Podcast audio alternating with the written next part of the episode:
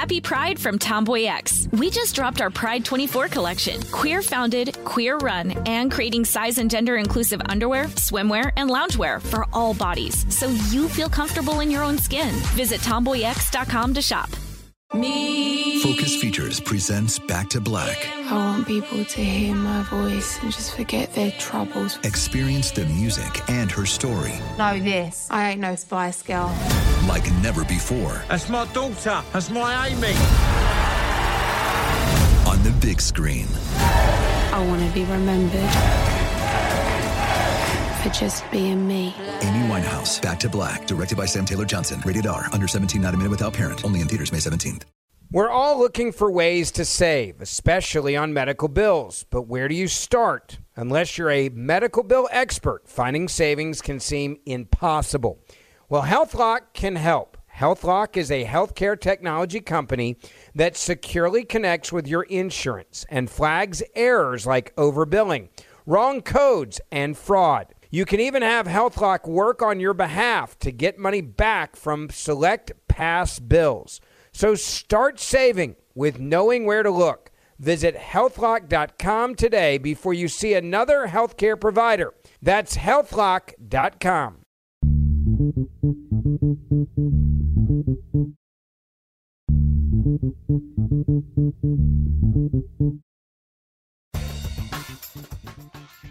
morning, peeps, and welcome to Woke AF Daily with me, your girl, Danielle Moody, recording live ish from our Podstream studios and Times Square. You know, I am really excited about today's interview with the author of a new book, her very first memoir, Bad Fat Black Girl, author Sesali Bowen.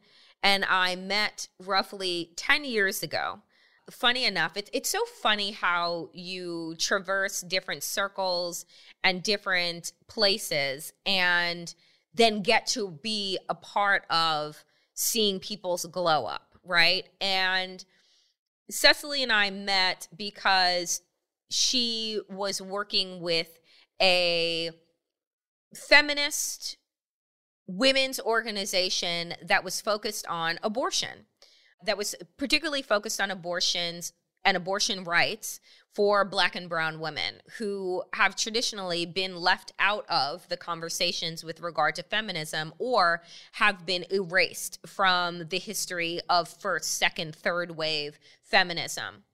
And what she explores in her memoir is her own acceptance and understanding of what it means to be a trap feminist, right? What it means to decide that you are no longer going to bow to the constraints that a white supremacist, misogynistic, patriarchal society places on the bodies and the experiences and the movements and the vocal tones of Black women. And what this book lifts up is the lived experiences of Black girls from the hood, right?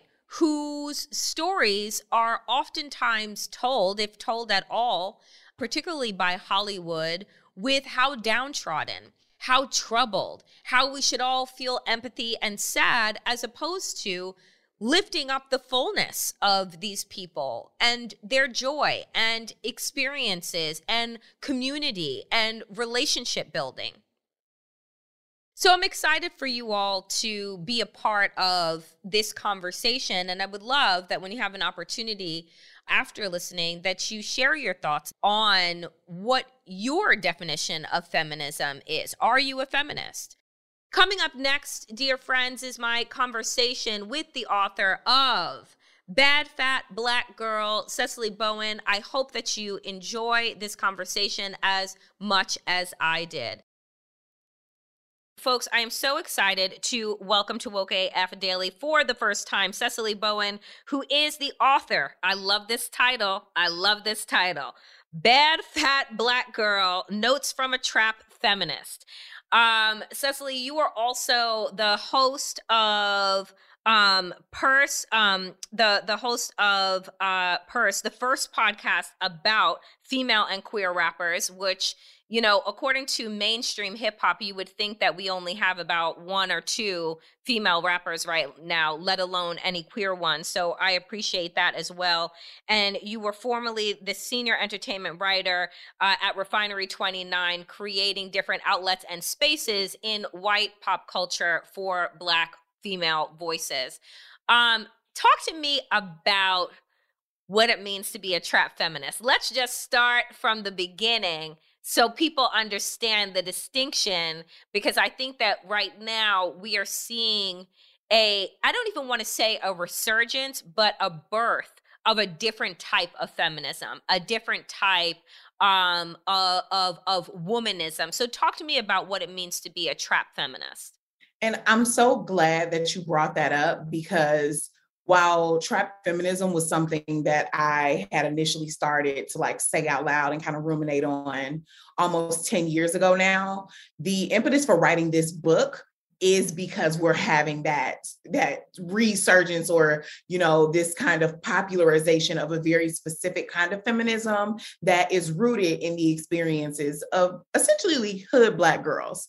And the mm-hmm. soundtrack to that i'm glad you mentioned the podcast purse first because the soundtrack to this movement is all of this amazing female rap that we have right now. So just for some context i think that's super important. But what it means to be a trap feminist is to really look at and honor the experiences of Black women and specifically Black women who are from the hood. So, mm-hmm. Black women who come from that cultural space of Blackness that is so often um, commodified, that is so often appropriated, and that is so often vilified and talked about without actually ever hearing from the Black women who live those experiences. And it's very important to understand that trap feminism is not about. Um, pathologizing or intervening in the lives of like hood black women to like mm-hmm. what it actually does is celebrate all of the ways in which those specific kinds of black women have already been thriving and surviving and and living and being the blueprint and literally creating cultural exports that people continuously exploit all the time. And you know been popping while we was doing it you know? And so um that that is what trap feminism does. And, I, and it, one of the things that is so dope about it is that it does look specifically at trap music and the site of trap music as a way to start interrogating some of the themes um, regarding gender and sexuality and race and capitalism and money and all of those kinds of things. You know, I I love I, I love this because you know one of the things that I think too often happens is in our quest to be I, I don't even know. We don't really use the term politically correct because nothing is politically correct anymore. But in our way to kind of um, distance Black people and Blackness from the hood, right? There has been this. Um, Uh, what can I say? Sanitizing yes. of the black, uh, sanitizing of the black experience, and sanitizing of the type of black women or black woman that is okay to discuss, yeah. right? So I, I would argue that you know when we, when we had Michelle Obama as our first lady, right? Um, even though Michelle Obama was very clear that she came from the South Side of Chicago, even though she's very clear about like the distinctions and of of her upbringing, she still came through Ivy. She still had to, um, uh, uh, I, I would say, wash off some of the hood nature self in order for acceptance. So do you feel that in in this kind of space that we are in now in this cultural space that we are in that we can have conversations with uh, about what it means to be from the hood about what it means to have this multifacetedness as black people as black women without having to sanitize ourselves or make ourselves safe for mainstream consumption? Like we don't have to run from it anymore I think that, you know, that's one of the revolutionary properties of social media is that that's where Black women are having those conversations without watering down or sanitizing um, themselves. There's literally the, the first, I don't know why this is the first person who came to my mind. There's this hairstylist I follow. She like does wig installations. Um, and her name is Queen Leora. She's based in Alabama, but like she does these voiceovers of her doing her installation and she speaks in her accent. She cusses. She's very, she's very clear just about who she is. And she's getting all of these followers and all of, you know, the, these kinds of, um, you know, now she's starting to do like brand deals and stuff. And she does that unapologetically for being who she is. And I think it's interesting because, you know, I feel like for the first, you know, for the 2010s and maybe like the early aughts, the only people we were letting do that were actually men who were impersonating Black women. Like those were the only people yep. that we were letting show up as hood black girls. And so now I feel like we're actually letting black women do it. But it's so interesting. I love that you brought that up because you know, you you mentioned some of the places that I that I worked. And you know, essentially that is what a lot of people would call women's media, you know, mainstream, mm-hmm. mainstream pop culture. And it was when I got to that space, you know, obviously I'm from Chicago, but then I've also lived in DC, I've lived in Atlanta. I'm from these very like black, these places with like these, you know, big black populations but i think it was when i started to work in media that i started to see that the black people who were traditionally occupying space in in that specific industry were absolutely not from the hood. And the ones that were were doing everything they could to you know not uh, be from the hood not be from the hood. And but but the thing about it was that because i had a very non-traditional path into journalism and into media like i never went to journalism school or any of that my voice and my perspective as a black girl from the hood is actually what got me in the door it was you know we were in on the advent of this um it was the era of the personal narrative and we were questioning it was like where pop culture and feminism were really having another kind of um, merging together. This was when Scandal was on. Everybody wanted to know if everything was feminist. And so my voice really got me in the door. And I knew I, I could not start to sacrifice who I was, you know, for the work and for the space. And obviously, like, you know, I had to try to figure out how to navigate that, you know, while also like maintaining like, you know, the norms of like professionalism and things like that. But I was very adamant that I did not want to sacrifice who I was. And I was adamant that like as much as we talked about like you know the origins of a certain hairstyle i knew that that wasn't enough in terms of actually reflecting yep. the voices of those women because i think on the uh, very other side of that we have all of these moments happening um, on the political side, right, where we have Black trans women being killed at super high rates. Most of those Black trans women who were being killed were from the hood. You know, we have Breonna Taylor's death. You know, we have all of these, all of a sudden, Black women are like martyrs, and like we hear about them in death, and we hear about them after they've been, you know, um, experienced intimate partner violence. We hear about them as statistics, you know, mm-hmm. in terms of, you know, them contracting HIV or what the income gap is between them. There were all of these, there are all these very material um, outcomes of what it means to be Black and from the hood and to be female and Black and from the hood um, that folks like to talk about. And in that way, hood Black girls become ideas and they're not actually we we don't actually ever hear from them though. We don't talk to them. And it's not enough that we just say oh they influence this cultural trend. That that does not make up for us not hearing those stories. And yeah. so you know that it was really wanting to just make space for the fact that we we can be spoken to and we should be allowed to speak instead of always being spoken about you know what I also find interesting too is the pushback that we see in the comment sections on some black pages, right? So you will have um you know various various folks, various black women, right? So whether it's city girls, whether it is, you know, um, Latto, whether it is Michelle Obama, what have you. And there's always a set of black people, black women in particular, who are embarrassed by those said women or saying, you know, uh, so and so didn't die so that you could shake your ass like this, or so and so didn't. What do you say? You know, what what what what what is it just the internalized like whiteness of it all or like don't let black don't let white folks you know don't air our, out our dirty laundry type of thing what do you think is kind of the stem where where where that internalized oppression is coming from so I think it has a lot to do with respectability and survival. I think that we are, you know, it's it's hammered into us from such you know, from so many different angles and from so many different places that in order to make it in the world, that in order to be an upstanding citizen, you are to deny a lot of the things that really make you black, that make you blickety black black, you know, not not just, you know, your ancestral roots or anything like that. And so, you know, it was a conversation that was I remember the same conversation happening with black men around uh sagging their pants. Um the conversations that were had around black men wearing locks or having braids in institutions in institutions from the NFL and the NBA to Morehouse. And so I think it's really just a, re- a reflection of that. But I think the the issue with that is that first of all respectability politics have never saved us and they no. never will and the faster we accept that um the better off we will be honestly and truly um, that will not stop us from experiencing um, the trickle down of systemic racism gender-based violence sexism or any of that.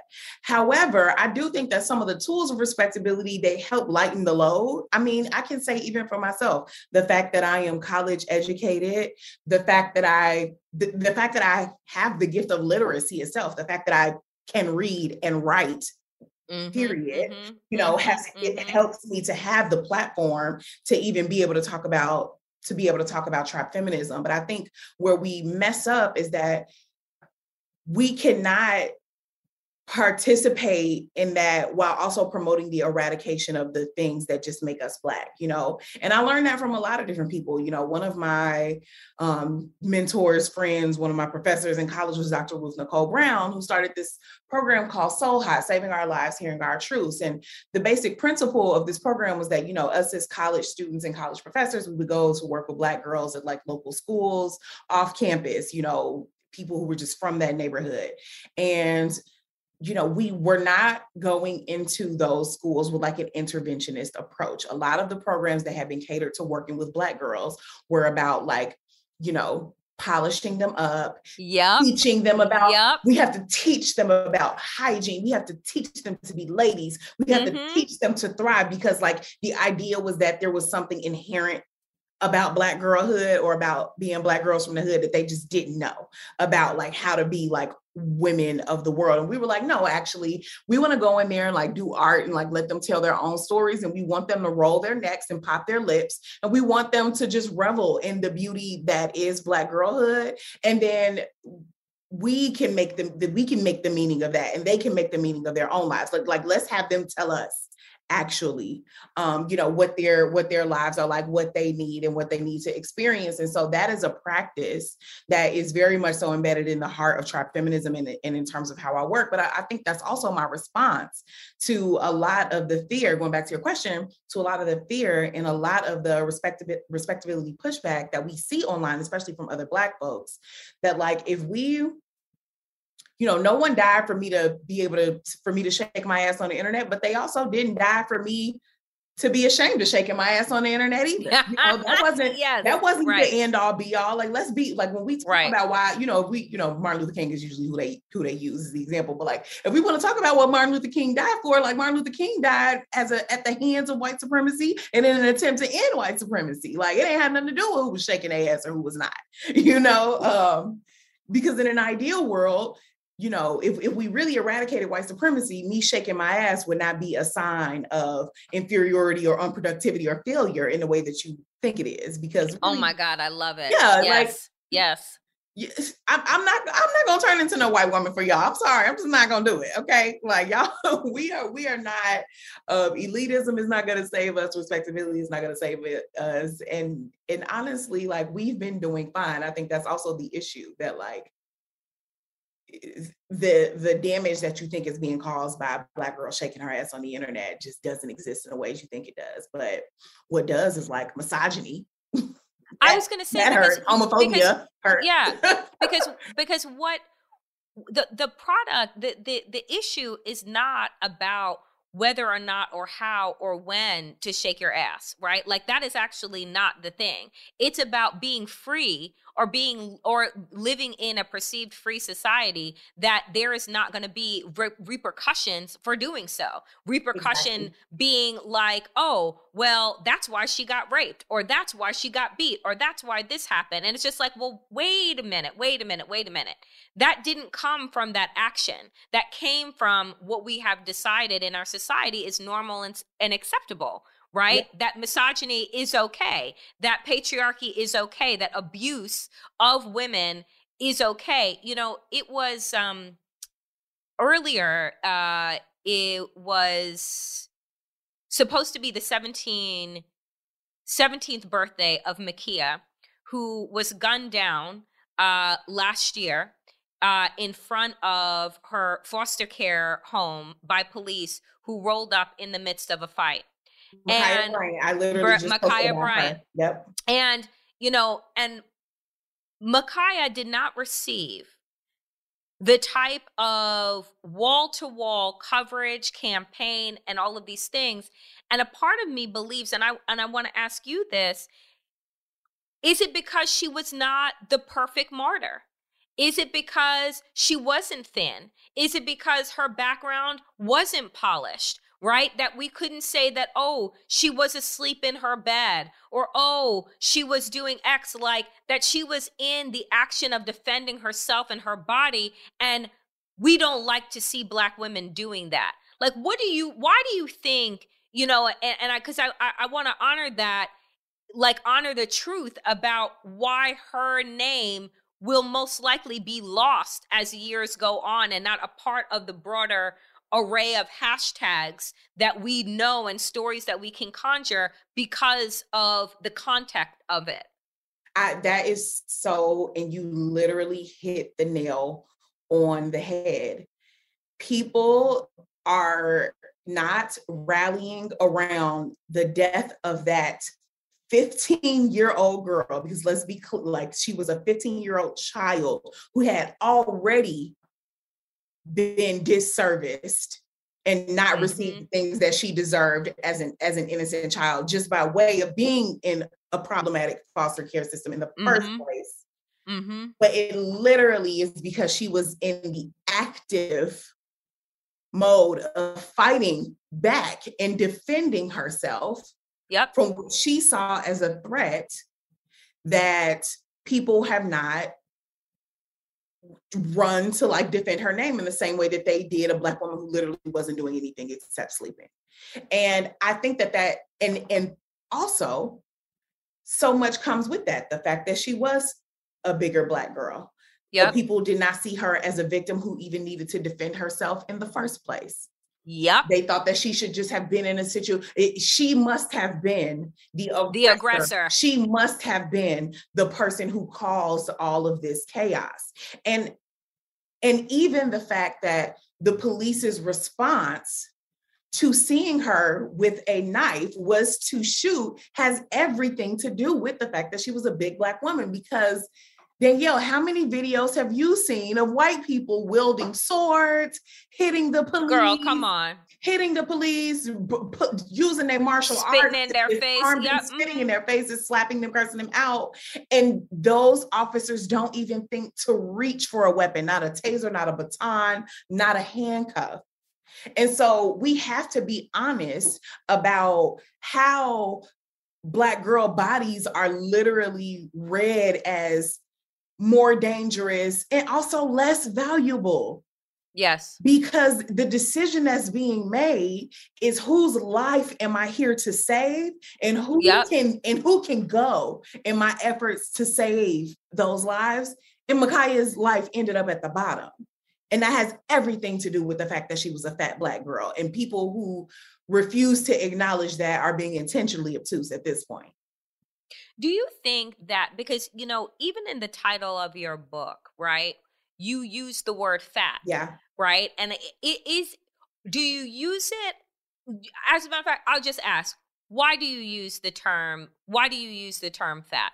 Yeah. So I think it's really interesting because I think that um first of all, I use the term because I am fat. I, that's that's what I am. That is a descriptor of my body. That is that is how I look. And I do understand that the word fat is very loaded. And I think for a lot of people, right. it, it comes with a negative connotation. And we've developed all of these other words like plus size or thick or voluptuous or Mhm. bigger or what, you know, whatever, all these quote unquote like Euphemisms. all these Mhm, yep. euphemisms to describe fat that are supposed to um that are supposed to imply that we don't mean harm when we say them. And so I actually think that I intentionally use the word fat because I want people to actually come back to that place of discomfort. Like I, I want you to come back to that place where you are thinking of fat as an inherently negative word. So that then you can like hear everything else that I have to say and then hopefully question that, like why why the word fat was bad in the first place. And so that is that is why I use that word. I've always gone by, you know, bad fat black girl on the internet. That's that was my social media handle. Honestly, you know, my I wanted to title the book just notes from a trap feminist period like I, Mhm. I i wanted that to be the title um as we were kind of workshopping some other titles that just because they thought folks would know my publisher um and my editor and my agent they were like okay we're not sure that people are immediately going to know what trap feminism trap feminism is so we might need another title that's like Right. catchier that kind of brings people in to buy the book and so i get why how we got there but i mean that title bad fat black girl obviously is super important to me it's right there um you know and and that is how i identify identify myself online but i'm glad you brought this up too because i think in the context of black folks and like black folks from the hood you know the the body positivity space traditionally has been represented by a lot of white people and a lot of white. Yes. it's been very Mhm. you know like body positivity has been like overrepresented by whiteness and i think one of the misconceptions that came out of that was that black people are somehow not fat phobic or less fat phobic and that also wasn't true. So it was really important that I was able to talk about my fatness in the context of my blackness, to talk about the desirability and body politics and the kind of the economies of desirability within black culture specifically. And again, trap music, trap culture was one of those sites where it was right there. We really saw how um, black women's bodies were being talked about in that context. So I think another reason why it was important for me to really identify myself as fat in the context of this conversation was because it was important that folks didn't know that I was approaching like hip hop or um, hip hop criticism or commentary from the perspective of a video vixen. Like if we look at a lot of the women who have been allowed to take up space like uh, hip hop journalists or hip hop, you know, Artists. they yeah, yeah. artists, they all look a certain way. You know, even somebody the like same. Angela And Yee, particularly right now, exactly. they all look the same. Yeah, and even somebody like Angela Yee, you know, who hosts like, you know, Yep. arguably one of the hugest, you know, hip hop talk shows. Um, and I've met Angela Yee. She's such a dope person. But you know, Angela Yee is light skinned. She's she's um she's what a lot of people would consider desirable and attractive. She's saying she's not fat. You know, like there aren't like that women don't appear in hip hop. The closest thing we've got is Lizzo. And and the bigger Yep. Lizzo and the the bigger the more famous Lizzo has gotten, the more pop her music has started to sound. Like it like th- we we we hardly even have room for people who are plus size in hip hop. So it was just really important for me to like insert myself in that way and to say no, like it's a fat bitch talking right now. Can I curse on you? I'm sorry. The show is called Woke as Fuck. so Okay, yeah. okay. yeah, like I needed people to know, like, yeah, it's a bitch, it's a big bitch talking, and y'all are gonna hear what I have to say, you know. Um, you know, I the one I, I want to ask you this too, like just with regard to your podcast, uh, Purse First, and wanting to showcase uh black female rappers as well as like black female queer rappers. You know, do do you think like I hate when people say like, "Oh, we're in the golden age of like X," right? Um, but what do you feel about the prevalence or the way in which black female rappers are being marketed, are being presented right now? you know, as a as a connoisseur of female rap, right? Um, I have always loved the rap girl ever since Trina, ever since Trina's Nann verse. I have been a a rap girl girl. Okay. I think at first, I think I would say like in 2019, I was just, I was so excited because and, and still am, just to be clear, but in 2019, I was so excited because it was like we had not only did we have um you know, I think the goalpost for everybody was that we had more than one female rapper at a time. So not only did we have more than one female rapper at a time, like we had right. City Girls, we had Meg Thee Stallion, we had, you know, Rico Nasty, we had Baby Mother. It was also like the diversity of the sounds. Like we were getting, um, you know, we had Doja Cat coming out, who was like, who's really like giving like kind of Tyler the Creator, all encompassing creative vibes. And then we had Megan who had this really deep voice with like this like UGK type of inspired flow. And we had the City Girls from Miami who were like direct descendants of Trina. We had Young M.A who was a, a, stud from New York. You know, like we had this diversity of female rap. And I was like, oh, this is lit. This, this is where it's at for me. How I'm starting to feel these days, I think coming into 2020 and 2021, is that obviously all female rappers have to thank the career trajectory of Nicki Minaj for the the doors that have been able to been open to them in terms of the types of commercial success that they have been able to attain. And I think what a lot of people learned from that was that Nicki Minaj had to go through her awkward and in my opinion terrible super bass phase right where she was you know wearing pink chicken wing necklaces and making yeah all I just those, didn't like, I didn't understand make, it but yeah. making yeah like you know wearing the big wigs you know doing doing the Lady Gaga aesthetic and kind of making those yep. pop hits yeah. in order to in order to cross that threshold and, be, and become mainstream. And so now what I'm seeing is that that is also kind of the formula that a lot of the rap girls are being forced to kind of also fit into. It's like the moment they hit a certain amount of followers on Instagram, it's like, let's put them in a leotard and some tights.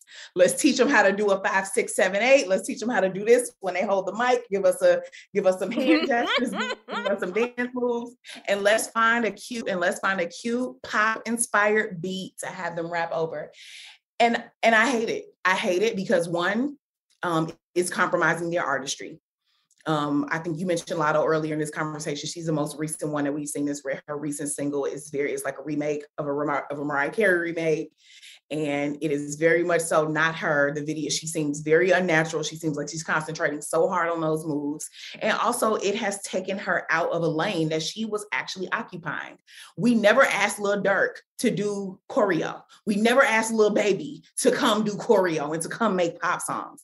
And, and and we do, we'll let them do the pop songs, but not in that way where we need to need them to have a pop image. Like we let black men be hood niggas from start to finish. And then everyone yeah. else figures out a way to let them in. But I feel like with the rap girls, they don't get to just stay street bitches. They have to at some point become glam girls or pop girls or pop stars or content creators or, or influencers or whatever, whatever the case may be. Interesting. Yeah. That is that is frustrating. So I'm actually season two of Purse First is going to be returning. We're just like figuring out our funding situation. And I cannot wait because me and my co-host Pierre, who is a queer rapper, which is also another subset of folks that we have, you know, on the show, like we have so much to talk about around that and and around how they're kind of trying to follow this certain like um make a female rapper template that is really watering down um is watering down the options. And you know and it goes back to like kind of what i talked about in trap feminism like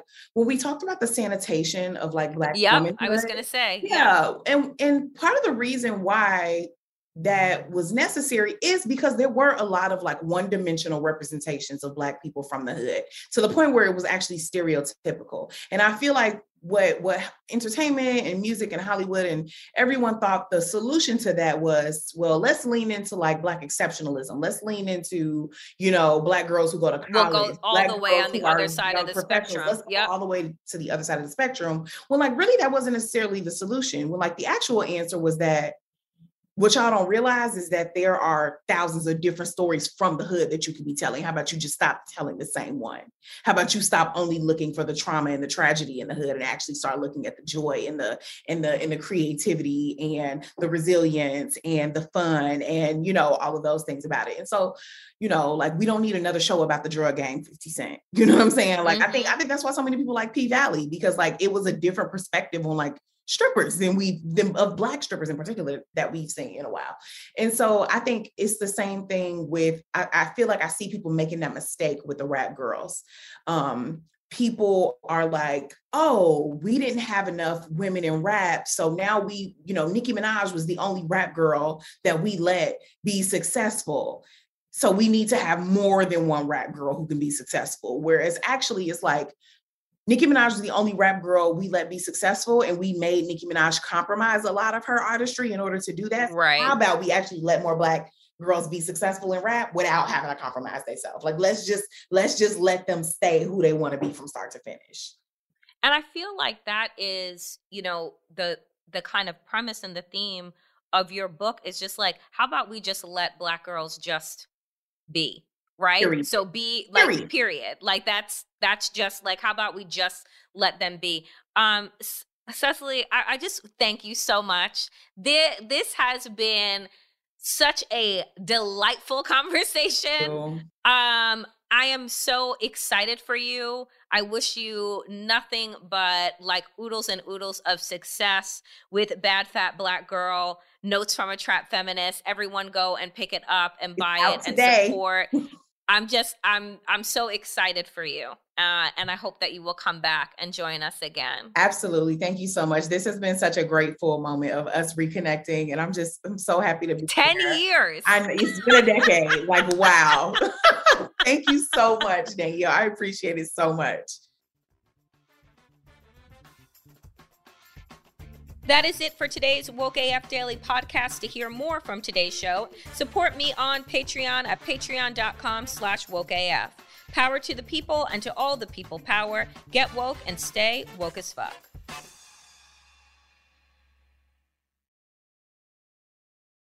Happy Pride from Tomboy X. We just dropped our Pride 24 collection. Queer founded, queer run, and creating size and gender inclusive underwear, swimwear, and loungewear for all bodies so you feel comfortable in your own skin. Visit tomboyx.com to shop. Right here, right now. Find your beautiful new floor at Rite Rug Flooring. Choose from thousands of in stock styles, ready for next day installation, and all backed by the right price guarantee. Visit riterug.com. That's R I T E R U G.com today to schedule a free in home estimate or to find a location near you. 24 month financing is available with approved credit. For 90 years, we've been right here, right now.